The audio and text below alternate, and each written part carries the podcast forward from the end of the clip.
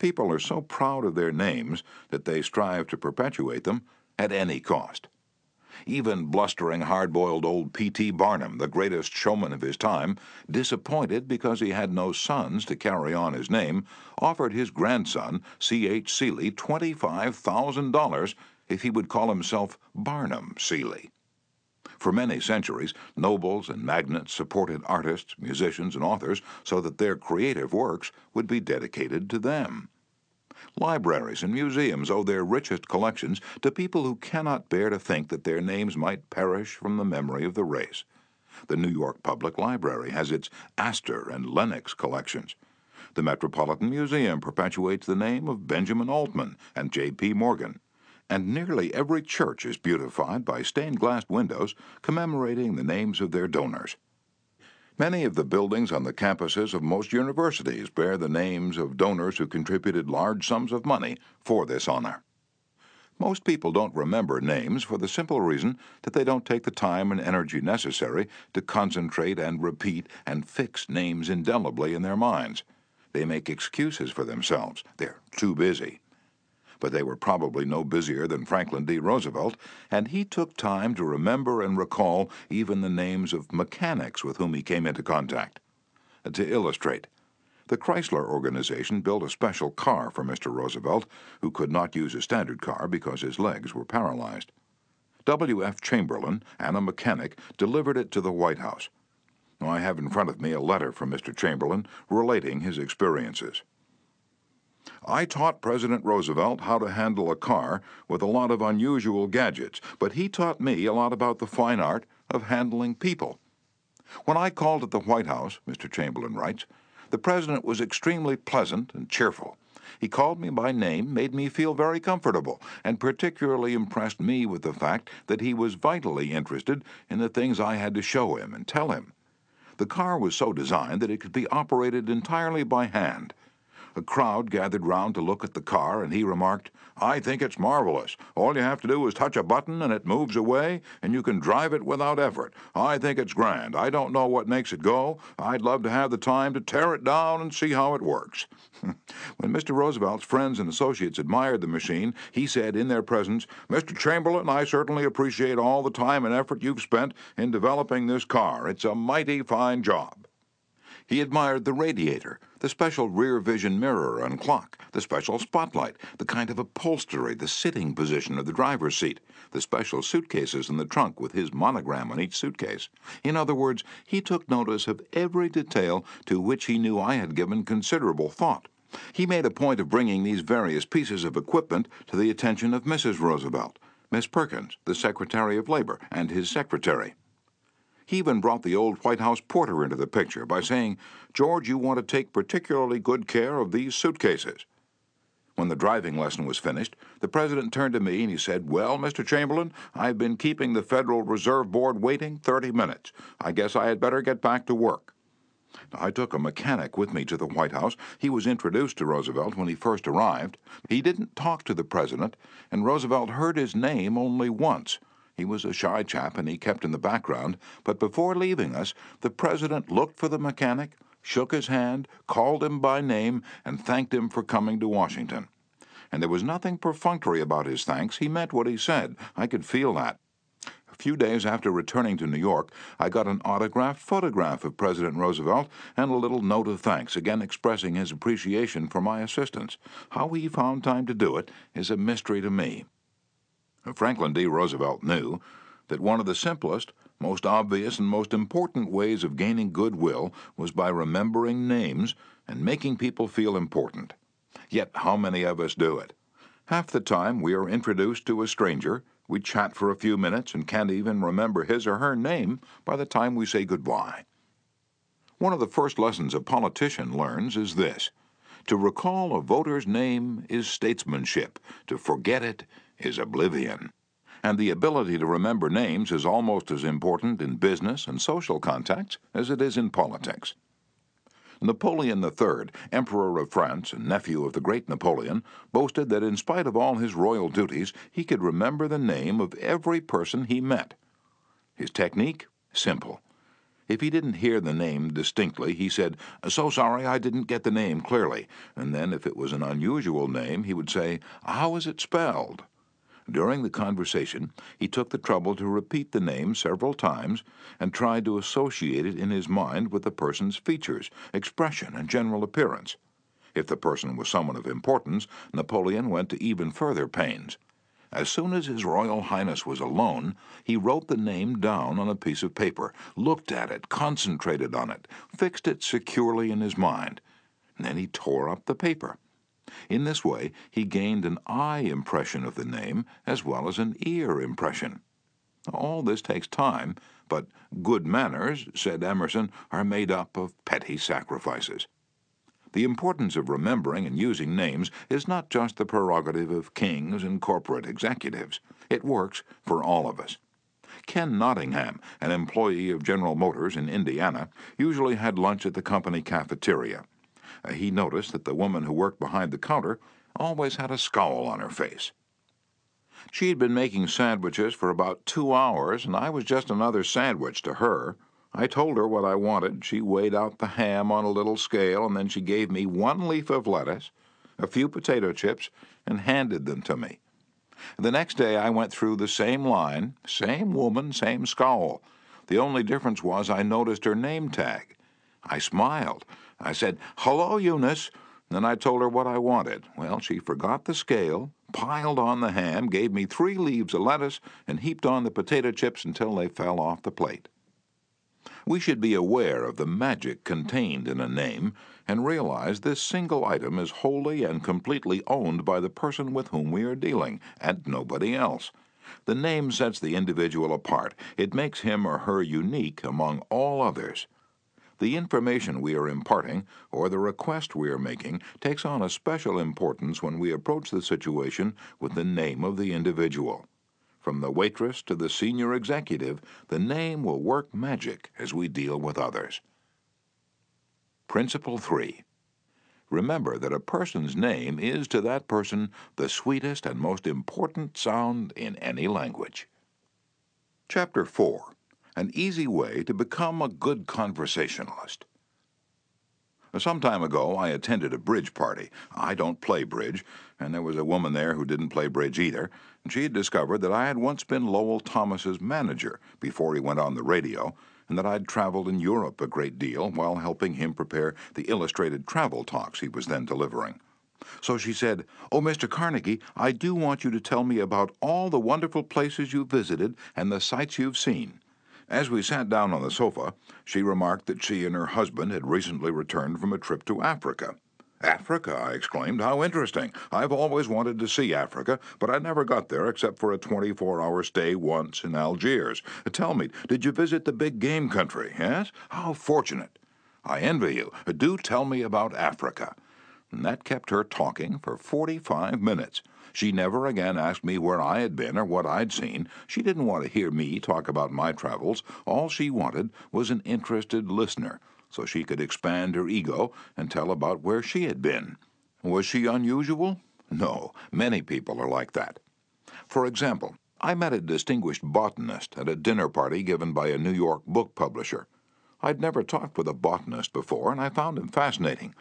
I literally sat on the edge of my chair and listened while he spoke of exotic plants and experiments in developing new forms of plant life and indoor gardens, and even told me astonishing facts about the humble potato. I had a small indoor garden of my own, and he was good enough to tell me how to solve some of my problems. As I said, we were at a dinner party. There must have been a dozen other guests, but I violated all of the canons of courtesy, ignored everyone else, and talked for hours to the botanist. Midnight came. I said good night to everyone and departed. The botanist then turned to our host and paid me several flattering compliments. I was most stimulating, I was this, and I was that, and he ended by saying I was a most interesting conversationalist. An interesting conversationalist? Why, I had said hardly anything at all. I couldn't have said anything if I'd wanted to without changing the subject, for I didn't know any more about botany than I knew about the anatomy of a penguin. But I had done this. I had listened intently. I had listened because I was genuinely interested, and he felt it. Naturally, that pleased him. That kind of listening is one of the highest compliments we can pay anyone. Few human beings, wrote Jack Woodford in Strangers in Love, few human beings are proof against the implied flattery of rapt attention. I went even further than giving him rapt attention. I was hearty in my approbation and lavish in my praise. I told him that I had been immensely entertained and instructed, and I had. I told him I wished I had his knowledge, and I did. I told him that I should love to wander the fields with him, and I have. I told him I must see him again, and I did. And so I had him thinking of me as a good conversationalist, when in reality I had been merely a good listener and had encouraged him to talk. What is the secret, the mystery of a successful business interview? Well, according to former Harvard President Charles W. Eliot, there is no mystery about successful business intercourse. Exclusive attention to the person who is speaking to you is very important. Nothing else is so flattering as that. Eliot himself was a past master of the art of listening. Henry James, one of America's first great novelists, recalled Dr. Eliot's listening was not mere silence, but a form of activity. Sitting very erect on the end of his spine, with hands joined in his lap, making no movement except that he revolved his thumbs around each other, faster or slower. He faced his interlocutor and seemed to be hearing with his eyes as well as his ears. He listened with his mind and attentively considered what you had to say while you said it. At the end of an interview, the person who had talked to him felt that he had had his say. Self evident, isn't it? You don't have to study for four years at Harvard to discover that. Yet I know, and you know, department store owners who will rent expensive space, buy their goods economically, dress their windows appealingly, spend thousands of dollars in advertising, and then hire clerks who haven't the sense to be good listeners. Clerks who interrupt customers, contradict them, irritate them, and all but drive them from the store. A department store in Chicago almost lost a regular customer who spent several thousand dollars each year in that store because a sales clerk wouldn't listen. Mrs. Henrietta Douglas, who took our course in Chicago, had purchased a coat at a special sale. After she'd brought it home, she noticed that there was a tear in the lining. She came back the next day and asked the sales clerk to exchange it. The clerk refused even to listen to her complaint. You bought this at a special sale, she said. She pointed to a sign on the wall. Read that, she explained. All sales are final. Once you bought it, you have to keep it. Sew up the lining yourself. But this was damaged merchandise, Mrs. Douglas complained. Makes no difference, the clerk interrupted. Final's final. Mrs. Douglas was about to walk out indignantly, swearing never to return to that store ever, when she was greeted by the department manager, who knew her from her many years of patronage. Mrs. Douglas told her what had happened. The manager listened attentively to the whole story, examined the coat, and then said, Special sales are final, so we can dispose of merchandise at the end of the season, but this no return policy does not apply to damaged goods. We will certainly repair or replace the lining, or if you prefer, give you your money back. What a difference in treatment! If that manager had not come along and listened to the customer, a long term patron of that store could have been lost forever. Listening is just as important in one's home life as in the world of business. Millie Esposito of Croton on Hudson, New York, made it her business to listen carefully when one of her children wanted to speak with her. One evening, she was sitting in the kitchen with her son Robert, and after a brief discussion of something that was on his mind, Robert said, Mom, I know that you love me very much. Mrs. Esposito was touched and said, Of course I love you very much. Did you doubt it? And Robert responded, No, but I really know you love me because whenever I want to talk to you about something, you stop whatever you're doing and listen to me.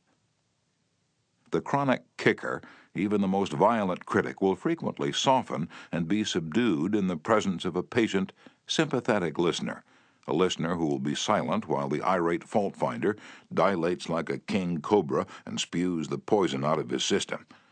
To illustrate, the New York Telephone Company discovered a few years ago that it had to deal with one of the most vicious customers who ever cursed a customer service representative. And he did curse. He raved. He threatened to tear the phone out by its roots. He refused to pay certain charges that he declared were false He wrote letters to the newspapers. He filed innumerable complaints with the Public Service Commission, and he started several suits against the telephone company. At last, one of the company's most skillful troubleshooters was sent to interview this stormy petrel.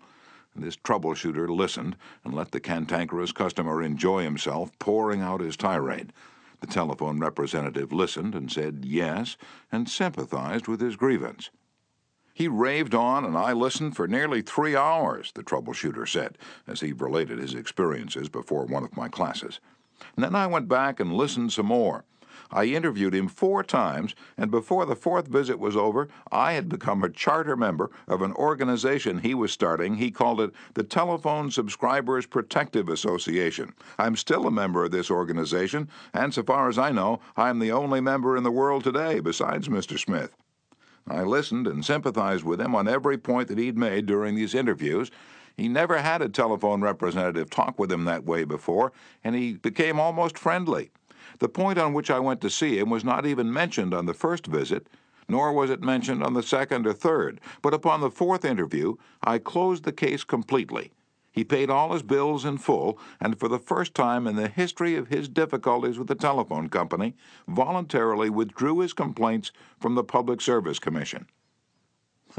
Doubtless Mr. Smith had considered himself a holy crusader, defending public rights against callous exploitation. But in reality, what he'd really wanted was a feeling of importance. He got this feeling of importance, at first, by kicking and complaining but as soon as he got his feeling of importance from a representative of the company, his imagined grievances vanished into thin air. One morning years ago, an angry customer stormed into the office of Julian F. Detmer, founder of the Detmer Woolen Company, which later became the world's largest distributor of woolens to the tailoring trade. This man owed us a small sum of money, Mr. Detmer explained to me, the customer denied it, but we knew he was wrong, so our credit department had insisted that he pay. After getting a number of letters from our credit department, he packed his grip, made a trip to Chicago, and hurried into my office to inform me not only that he was not going to pay that bill, but that he was never going to buy another dollar's worth of goods from the Detmer Woolen Company. I listened patiently to all he had to say. I was tempted to interrupt, but I realized that would be bad policy, so I let him talk himself out. When he finally simmered down and got in a receptive mood, I said quietly, I want to thank you for coming to Chicago to tell me about this. You've done me a great favor, for if our credit department has annoyed you, it may annoy other good customers, and that would be just too bad. Believe me, I'm far more eager to hear this than you are to tell it. That was the last thing in the world he expected me to say. I think he was a trifle disappointed because he'd come to Chicago to tell me a thing or two, and here I was thanking him instead of scrapping with him. I assured him we would wipe the charge off the books and forget it, because he was a very careful man with only one account to look after, while our clerks had to look after thousands. Therefore, he was less likely to be wrong than we were. I told him that I understood exactly how he felt and if I were in his shoes, I should undoubtedly feel precisely as he did. Uh, since he wasn't going to buy from us any more, I recommended some other woolen houses. In the past, we'd usually lunched together when he came to Chicago, so I invited him to have lunch with me this day. He accepted reluctantly, but when we came back to the office, he placed a larger order than ever before. He returned home in a softened mood, and, wanting to be just as fair with us as we'd been with him, looked over his bills, found one that had been mislaid, and sent us a check with his apologies. Later, when his wife presented him with a baby boy, he gave his son the middle name of Detmer, and he remained a friend and customer of the house until his death twenty two years afterward. Years ago, a poor Dutch immigrant boy washed the windows of a bakery shop after school to help support his family. His people were so poor that in addition he used to go out in the street with a basket every day and collect stray bits of coal that had fallen in the gutter where the coal wagons had delivered fuel. That boy, Edward Bok, never got more than six years of schooling in his life, yet eventually he made himself one of the most successful magazine editors in the history of American journalism. How did he do it? That is a long story, but how he got his start can be told briefly. He got his start by using the principles advocated in this chapter. He left school when he was 13 and became an office boy for Western Union, but he didn't for one moment give up the idea of an education. Instead, he started to educate himself. He saved his car fares and went without lunch until he had enough money to buy an encyclopedia of American biography. And then he did an unheard of thing. He read the lives of famous people and wrote them asking for additional information about their childhoods. He was a good listener. He asked famous people to tell him more about themselves. He wrote General James A. Garfield, who was then running for president, and asked if it was true that he was once a tow boy on a canal, and Garfield replied. He wrote General Grant asking about a certain battle, and Grant drew a map for him and invited this 14 year old boy to dinner and spent the evening talking to him. Soon our Western Union messenger boy was corresponding with many of the most famous people in the nation Ralph Waldo Emerson, Oliver Wendell Holmes, Longfellow, Mrs. Abraham Lincoln, Louisa May Alcott, General Sherman, and Jefferson Davis. Not only did he correspond with these distinguished people, but as soon as he got a vacation, he visited many of them as a welcome guest in their homes. This experience imbued him with a confidence that was invaluable. These men and women fired him with a vision and ambition that shaped his life. And all this, let me repeat, was made possible solely by the application of the principles we're discussing here. Isaac F. Marcosson, a journalist who interviewed hundreds of celebrities, declared that many people fail to make a favorable impression because they don't listen attentively. They have been so much concerned with what they are going to say next, they do not keep their ears open. Very important people have told me they prefer good listeners to good talkers, but the ability to listen seems rarer than almost any other good trait. And not only important personages crave a good listener, but ordinary folks do too. As the Reader's Digest once said, many persons call a doctor when all they want is an audience. During the darkest hours of the Civil War, Lincoln wrote to an old friend in Springfield, Illinois, asking him to come to Washington. Lincoln said he had some problems he wanted to discuss with him.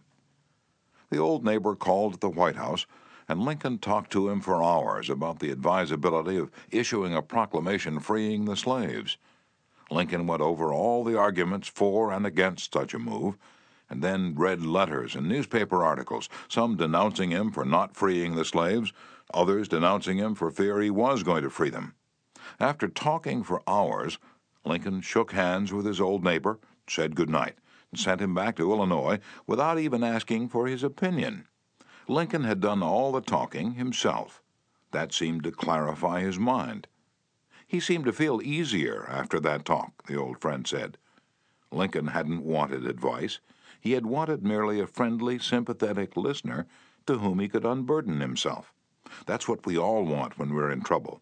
That is frequently all the irritated customer wants, and the dissatisfied employee, or the hurt friend. One of the great listeners of modern times was Sigmund Freud. A man who met Freud described his manner of listening. It struck me so forcibly that I shall never forget him. He had qualities which I had never seen in any other man. Never had I seen such concentrated attention. There was none of that piercing, soul penetrating gaze business. His eyes were mild and genial. His voice was low and kind, his gestures were few, but the attention he gave me, his appreciation of what I said, even when I said it badly, was extraordinary. You have no idea what it meant to be listened to like that. If you want to know how to make people shun you and laugh at you behind your back and even despise you, here's the recipe. Never listen to anyone for long. Talk incessantly about yourself. If you have an idea while the other person is talking, don't wait for him or her to finish. Burst right in and interrupt in the middle of a sentence. Do you know people like that? I do, unfortunately, and the astonishing part of it is that some of them are prominent. Bores, that is all they are. Bores, intoxicated with their own egos, drunk with the sense of their own importance. People who talk only of themselves think only of themselves. And those people who think only of themselves, Dr. Nicholas Murray Butler, longtime president of Columbia University, said, are hopelessly uneducated. They are not educated, said Dr. Butler, no matter how instructed they may be. So, if you aspire to be a good conversationalist, be an attentive listener. To be interesting, be interested. Ask questions that other persons will enjoy answering. Encourage them to talk about themselves and their accomplishments. Remember that the people you're talking to are a hundred times more interested in themselves and their wants and problems than they are in you and your problems. A person's toothache means more to that person than a famine in China which kills a million people. A boil on one's neck interests one more than 40 earthquakes in Africa. Now, think of that the next time you start a conversation. Principle 4 Be a good listener. Encourage others to talk about themselves. Chapter 5 How to Interest People. Everyone who was ever a guest of Theodore Roosevelt was astonished at the range and diversity of his knowledge. Whether his visitor was a cowboy or a rough rider, a New York politician or a diplomat, Roosevelt knew what to say. And how was it done? The answer was simple. Whenever Roosevelt expected a visitor, he sat up late the night before, reading up on the subject in which he knew his guest was particularly interested. For Roosevelt knew, as all leaders know, that the royal road to a person's heart is to talk about the things he or she treasures most. The genial William Lyon Phelps, essayist and professor of literature at Yale, learned this lesson early in life. When I was eight years old and was spending a weekend visiting my Aunt Libby Lindsley at her home in Stratford on the Housatonic, he wrote in his essay on human nature, a middle aged man called one evening and after a polite skirmish with my aunt, he devoted his attention to me. At that time, I happened to be excited about boats, and the visitor discussed the subject in a way that seemed to me particularly interesting. After he left, I spoke of him with enthusiasm. What a man! My aunt informed me he was a New York lawyer, that he cared nothing whatever about boats, that he took not the slightest interest in the subject. But why then did he talk all the time about boats? because he is a gentleman. He saw you were interested in boats, and he talked about the things he knew would interest and please you. He made himself agreeable. And William Lyon Phelps added, I never forgot my aunt's remark. As I write this chapter, I have before me a letter from Edward L. Chalif, who was active in Boy Scout work. One day I found I needed a favor, writes Mr. Chalif. A big scout jamboree was coming off in Europe, and I wanted the president of one of the largest corporations in America to pay the expenses of one of my boys for the trip. Fortunately, just before I went down to see this man, I heard that he had drawn a check for a million dollars, and that after it was canceled, he had it framed. So the first thing I did when I entered his office was to ask to see the check. A check for a million dollars. I told him I never knew that anybody had ever written such a check, and that I wanted to tell my boys I'd actually seen a check for a million dollars. He gladly showed it to me. I admired it and asked him to tell me all about how it happened to be drawn. You notice, don't you, that Mr. Chalif didn't begin by talking about the Boy Scouts, or the jamboree in Europe, or what it was he wanted. He talked in terms of what interested the other man. And here's the result. Presently, the man I was interviewing said, Oh, by the way, what was it you wanted to see me about? So I told him. To my vast surprise, Mr. Chalif continues, he not only granted immediately what I asked for, but much more. I'd asked him to send only one boy to Europe, but he sent five boys and myself, gave me a letter of credit for a thousand dollars, and told us to stay in Europe for seven weeks. He also gave me letters of introduction to his branch presidents, putting them at our service, and he himself met us in Paris and showed us the town. Since then, he's given jobs to some of the boys whose parents were in want, and he's still active in our group. Yet I know if I hadn't found out what he was interested in and got him warmed up first, I wouldn't have found him one tenth as easy to approach.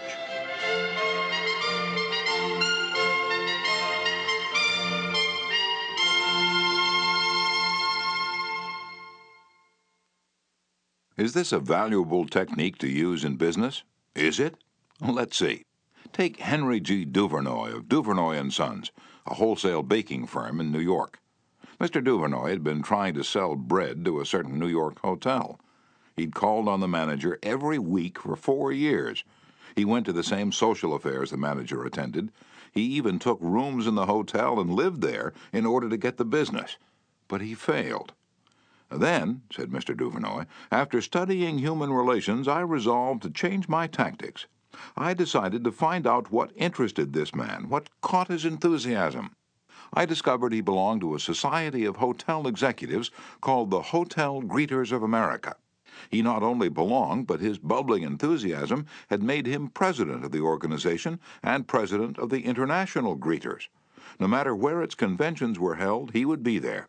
So when I saw him the next day, I began talking about the greeters. What a response I got! What a response! He talked to me for half an hour about the greeters, his tones vibrant with enthusiasm. I could plainly see that this society was not only his hobby, it was the passion of his life. Before I left his office, he had sold me a membership in his organization. In the meantime, I'd said nothing about bread, but a few days later, a steward of his hotel phoned me to come over with samples and prices. I don't know what you did to the old boy, the steward greeted me, but he sure is sold on you. Think of it. I'd been drumming at that man for four years, trying to get his business, and I'd still be drumming at him if I hadn't finally taken the trouble to find out what he was interested in and what he enjoyed talking about. Edward E. Harriman of Hagerstown, Maryland, chose to live in the beautiful Cumberland Valley of Maryland after he completed his military service. Unfortunately, at that time there were few jobs available in the area. A little research uncovered the fact that a number of companies in the area were either owned or controlled by an unusual business maverick, R.J. Funkhouser, whose rise from poverty to riches intrigued Mr. Harriman. However, he was known for being inaccessible to job seekers. Mr. Harriman wrote, I interviewed a number of people and found out that his major interest was anchored in his drive for power and money. Since he protected himself from people like me by use of a dedicated and stern secretary, I studied her interests and goals, and only then I paid an unannounced visit at her office. She had been Mr. Funkhouser's orbiting satellite for about 15 years.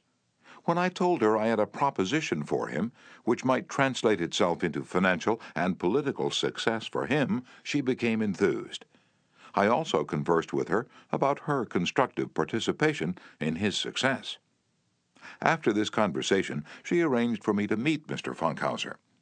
I entered his huge and impressive office determined not to ask directly for a job. He was seated behind a large carved desk and thundered at me, How about it, young man? I said, Mr. Funkhouser, I believe I can make money for you. He immediately rose and invited me to sit in one of the large upholstered chairs. I enumerated my ideas and the qualifications I had to realize these ideas, as well as how they would contribute to his personal success and that of his businesses. R.J., as he has become known to me, hired me at once, and for over 20 years I have grown in his enterprises, and we both have prospered. Talking in terms of the other person's interests, pays off for both parties. Howard Z. Herzig, a leader in the field of employee communications, has always followed this principle. When asked what reward he got from it, Mr. Herzig responded that he not only received a different reward from each person, but that in general, the reward had been an enlargement of his life each time he spoke to someone. Principle 5 Talk in terms of the other person's interests. Chapter 6 How to Make People Like You Instantly. I was waiting in line to register a letter at the post office at 33rd Street and 8th Avenue, New York. I noticed that the clerk appeared to be bored with the job, weighing envelopes, handing out stamps, making change, issuing receipts, the same monotonous grind year after year. So I said to myself, I'm going to try to make that clerk like me. Obviously, to make him like me, I must say something nice, and not about myself, but about him. So I asked myself, what is there about him that I can honestly admire? That is sometimes a hard question to answer, especially with strangers, but in this case it happened to be easy. I instantly saw something I admired no end. So while he was weighing my envelope, I remarked with enthusiasm, I certainly wish I had your head of hair. He looked up, half startled, his face beaming with smiles. Well, it isn't as good as it used to be, he said modestly. I assured him that although it might have lost some of its pristine glory, nevertheless it was still magnificent. He was immensely pleased. We carried on a pleasant little conversation, and the last thing he said to me was, Many people have admired my hair. I'll bet that person went out to lunch that day walking on air. I'll bet he went home that night and told his wife about it. I'll bet he looked in the mirror and said, It is a beautiful head of hair. I told this story once in public, and a man asked me afterward, What did you want to get out of him? What was I trying to get out of him? What was I trying to get out of him? If we are so contemptibly selfish that we can't radiate a little happiness and pass on a bit of honest appreciation without trying to get something out of the other person in return, if our souls are no bigger than sour crab apples, we shall meet with the failure we so richly deserve. Oh, yes, I did want something out of that chap. I wanted something priceless, and I got it. I got the feeling that I had done something for him without his being able to do anything whatever in return for me. That's a feeling that flows and sings in your memory long after the incident is past. There's one all important law of human conduct. If we obey that law, we shall almost never get into trouble. In fact, that law, if obeyed, will bring us countless friends and constant happiness. But the very instant we break the law, we shall get into endless trouble. The law is this always make the other person feel important. John Dewey, as we have already noted, said that the desire to be important is the deepest urge in human nature and William James said, The deepest principle in human nature is the craving to be appreciated. As I have already pointed out, it is this urge that differentiates us from the animals. It is this urge that has been responsible for civilization itself. Philosophers have been speculating on the rules of human relationships for thousands of years, and out of all that speculation there has evolved only one important precept. It is not new. It is as old as history. Zoroaster taught it to his followers in Persia 2,500 years ago. Confucius preached it in China 24 centuries ago. Lao Tse, the founder of Taoism, taught it to his disciples in the valley of the Han. Buddha preached it on the bank of the holy Ganges 500 years before Christ. The sacred books of Hinduism taught it a thousand years before that. Jesus taught it among the stony hills of Judea 19 centuries ago. Jesus summed it up in one thought, probably the most important rule in the world Do unto others as you would have others do unto you. You want the approval of those with whom you come in contact. You want recognition of your true worth. You want a feeling that you are important in your little world. You don't want to listen to cheap, insincere flattery, but you do crave sincere appreciation. You want your friends and associates to be, as Charles Schwab put it, hearty in their approbation and lavish in their praise. All of us want that. So let's obey the golden rule and give unto others what we would have others give unto us. How? When? Where? The answer is all the time, everywhere. David G. Smith of Eau Claire, Wisconsin, told one of our classes how he handled a delicate situation when he was asked to take charge of the refreshment booth at a charity concert. The night of the concert, I arrived at the park and found two elderly ladies in a very bad humor standing next to the refreshment stand. Apparently, each thought that she was in charge of this project. As I stood there pondering what to do, one of the members of the sponsoring committee appeared and handed me a cash box and thanked me for taking over the project. She introduced Rose and Jane as my helpers and then ran off. A great silence ensued. Realizing that the cash box was a symbol of authority of sorts, I gave the box to Rose and explained that I might not be able to keep the money straight and that if she took care of it, I'd feel better. I then suggested to Jane that she show two teenagers who'd been assigned to refreshments how to operate the soda machine and I asked her to be responsible for that part of the project.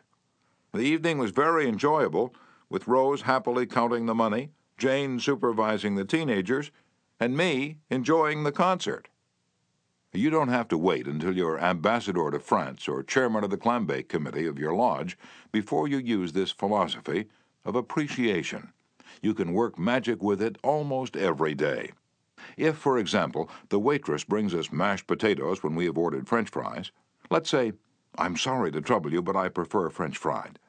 Uh, she'll probably reply, No trouble at all, and will be glad to change the potatoes because we have shown respect for her. Little phrases such as, I'm sorry to trouble you, uh, would you be so kind? Uh, won't you please? Would you mind? Thank you. Little courtesies like these oil the cogs of the monotonous grind of everyday life, and incidentally, they're the hallmarks of good breeding.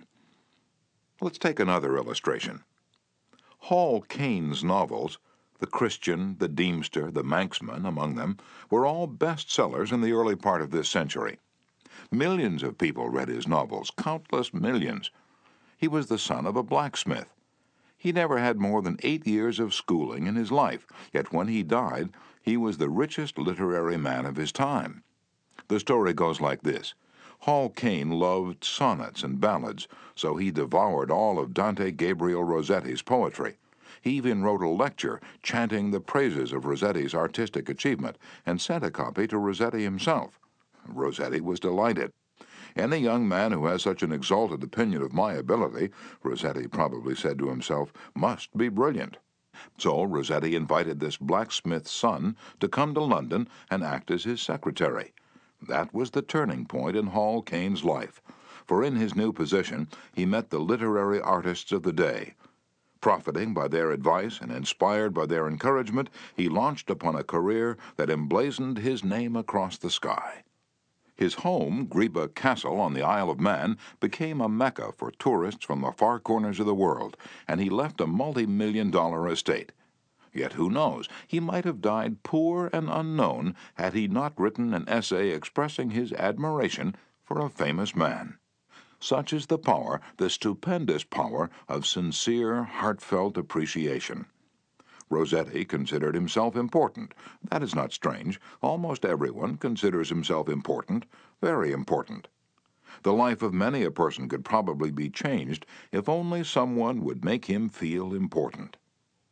Ronald J. Rowland, who is one of the instructors of our course in California, is also a teacher of arts and crafts. He wrote to us about a student named Chris in his beginning crafts class. Chris was a very quiet, shy boy, lacking in self confidence, the kind of student that often does not receive the attention he deserves. I also teach an advanced class that had grown to be somewhat of a status symbol and a privilege for a student to have earned the right to be in it. On Wednesday, Chris was diligently working at his desk. I really felt there was a hidden fire deep inside him. I asked Chris if he'd like to be in the advanced class. How I wish I could express the look in Chris's face the emotions in that shy 14 year old boy trying to hold back his tears. Who, me, Mr. Rowland? Am I good enough? Yes, Chris, you're good enough. I had to leave at that point because tears were coming to my eyes. As Chris walked out of the class that day, seemingly two inches taller, he looked at me with bright blue eyes and said in a positive voice, Thank you, Mr. Rowland. Chris taught me a lesson I will never forget our deep desire to feel important. To help me never forget this rule, I made a sign which reads, You are important. This sign hangs in the front of the classroom for all to see, and to remind me that each student I face is equally important. The unvarnished truth is that almost all the people you meet feel themselves superior to you in some way and a sure way to their hearts is to let them realize in some subtle way that you recognize their importance and recognize it sincerely. Remember what Emerson said Every man I meet is my superior in some way, in that I learn of him. And the pathetic part of it is that frequently those who have the least justification for a feeling of achievement bolster up their egos by a show of tumult and conceit which is truly nauseating. As Shakespeare put it, man, proud man, dressed in a little brief authority, plays such fantastic tricks before high heaven as make the angels weep. I'm going to tell you how business people in my own courses have applied these principles with remarkable results. Let's take the case of a Connecticut attorney. Uh, because of his relatives, he prefers not to have his name mentioned. Shortly after joining the course, Mr. R. drove to Long Island with his wife to visit some of her relatives. She left him to chat with an old aunt of hers and then rushed off by herself to visit some of the younger relatives. Since he soon had to give a speech professionally on how he applied the principles of appreciation, he thought he would gain some worthwhile experience talking with the elderly lady.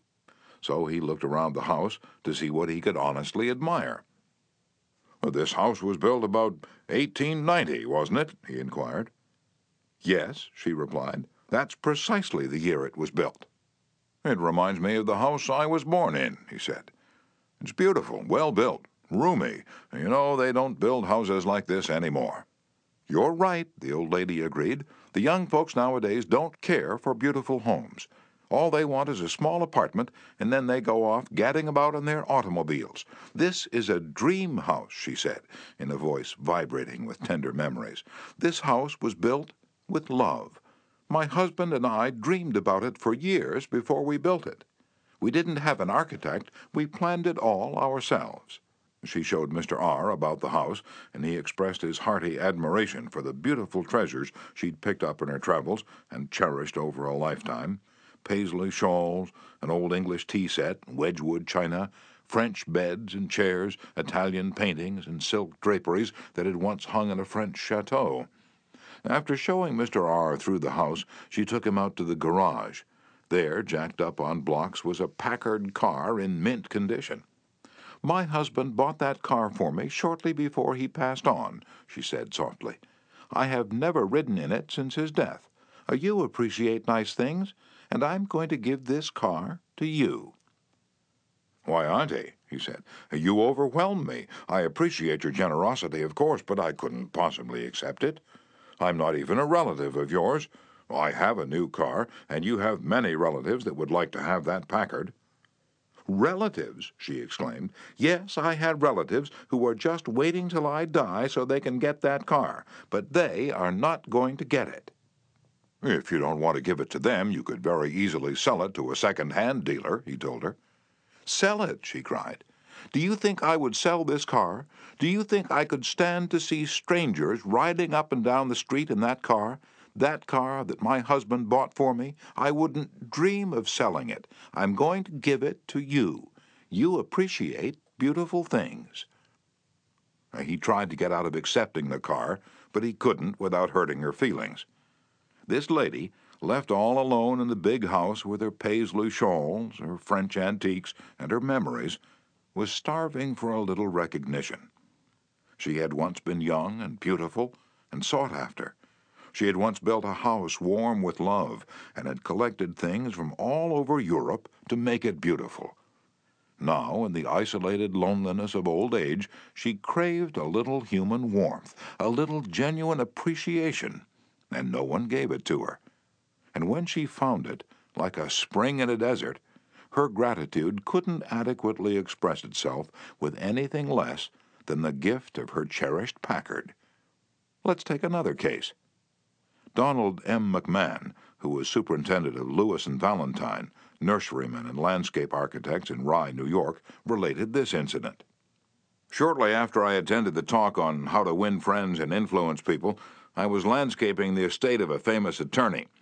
The owner came out to give me a few instructions about where he wished to plant a mass of rhododendrons and azaleas. I said, Judge, you have a lovely hobby. I've been admiring your beautiful dogs. I understand you win a lot of blue ribbons every year at the show at Madison Square Garden. And the effect of this little expression of appreciation was striking. Yes, the judge replied, I do have a lot of fun with my dogs. Would you like to see my kennel? He spent almost an hour showing me his dogs and the prizes they'd won. He even brought out their pedigrees and explained about the bloodlines responsible for such beauty and intelligence. Finally, turning to me, he asked, Do you have any small children? Well, yes, I do, I replied. I have a son. Well, wouldn't he like a puppy? the judge inquired. Well, yes, he'd be tickled pink. All right, I'm going to give him one, the judge announced. He started to tell me how to feed the puppy. And then he paused. You'll forget if I tell you, I'll write it out. So the judge went in the house, typed out the pedigree and feeding instructions, and gave me a puppy worth several hundred dollars and an hour and fifteen minutes of his valuable time, largely because I'd expressed my honest admiration for his hobby and achievements. George Eastman of Kodak fame invented the transparent film that made motion pictures possible, amassed a fortune of a hundred million dollars, and made himself one of the most famous businessmen on earth. Yet, in spite of all these tremendous accomplishments, he craved little recognitions, even as you and I. To illustrate, when Eastman was building the Eastman School of Music and also Kilbourn Hall in Rochester, James Adamson, then president of the Superior Seating Company of New York, wanted to get the order to supply the theater chairs for these buildings. Phoning the architect, Mr. Adamson made an appointment to see Mr. Eastman in Rochester. When Adamson arrived, the architect said, I know you want to get this order, but I can tell you right now that you won't stand a ghost of a show if you take more than five minutes of George Eastman's time. He's a strict disciplinarian. He's very busy, so tell your story quickly and get out. Adamson was prepared to do just that. And When he was ushered into the room, he saw Mr. Eastman bending over a pile of papers at his desk. Presently, Mr. Eastman looked up, removed his glasses, and walked toward the architect and Mr. Adamson, saying, Good morning, gentlemen. What can I do for you? And the architect introduced them, and then Mr. Adamson said, While we've been waiting for you, Mr. Eastman, I've been admiring your office. I wouldn't mind working in a room like this myself. I'm in the interior woodworking business, and I never saw a more beautiful office in all my life. And George Eastman replied, You remind me of something I had almost forgotten. It is beautiful, isn't it?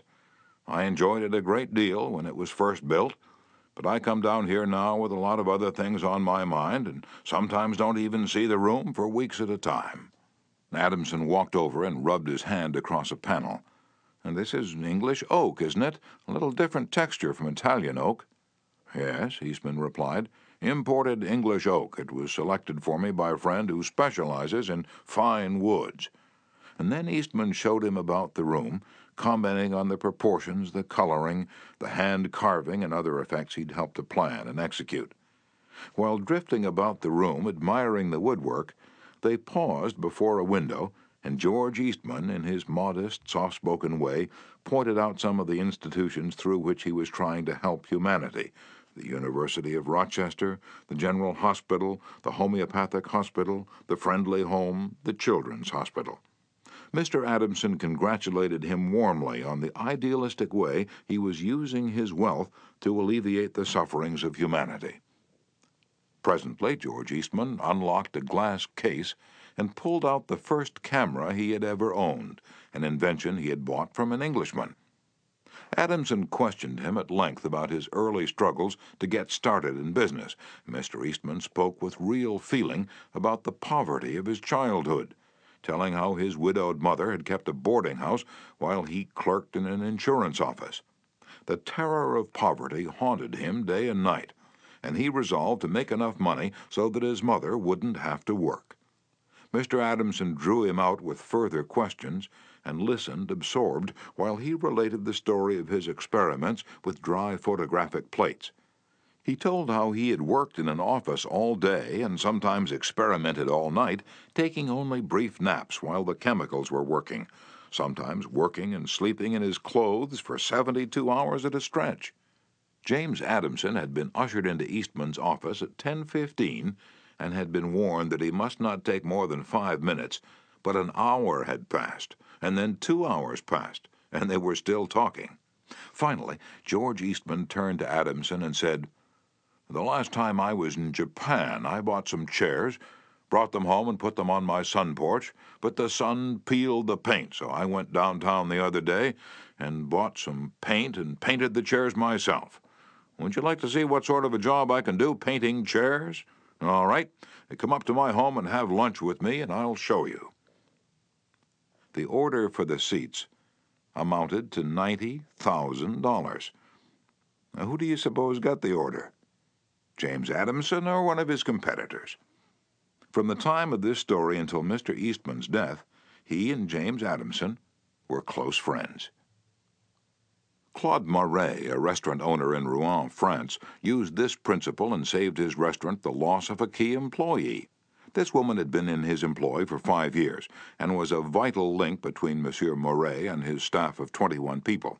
He was shocked to receive a registered letter from her advising him of her resignation. Monsieur Marais reported, I was very surprised and even more disappointed because I was under the impression that I had been fair to her and receptive to her needs. Inasmuch as she was a friend as well as an employee, I probably had taken her too much for granted, and maybe was even more demanding of her than of other employees. I could not, of course, accept this resignation without some explanation.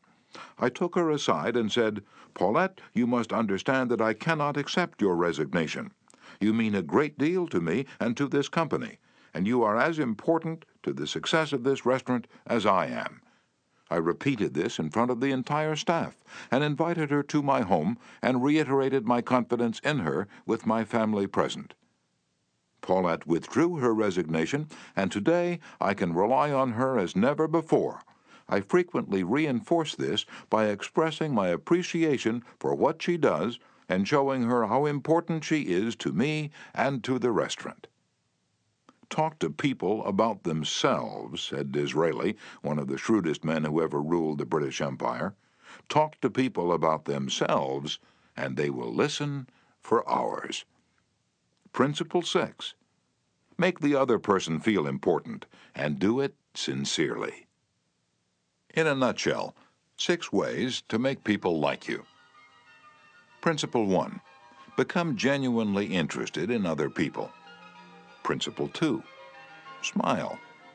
Principle 3 Remember that a person's name is to that person the sweetest and most important sound in any language. Principle 4 Be a good listener. Encourage others to talk about themselves. Principle 5 Talk in terms of the other person's interests. Principle 6 Make the other person feel important and do it sincerely.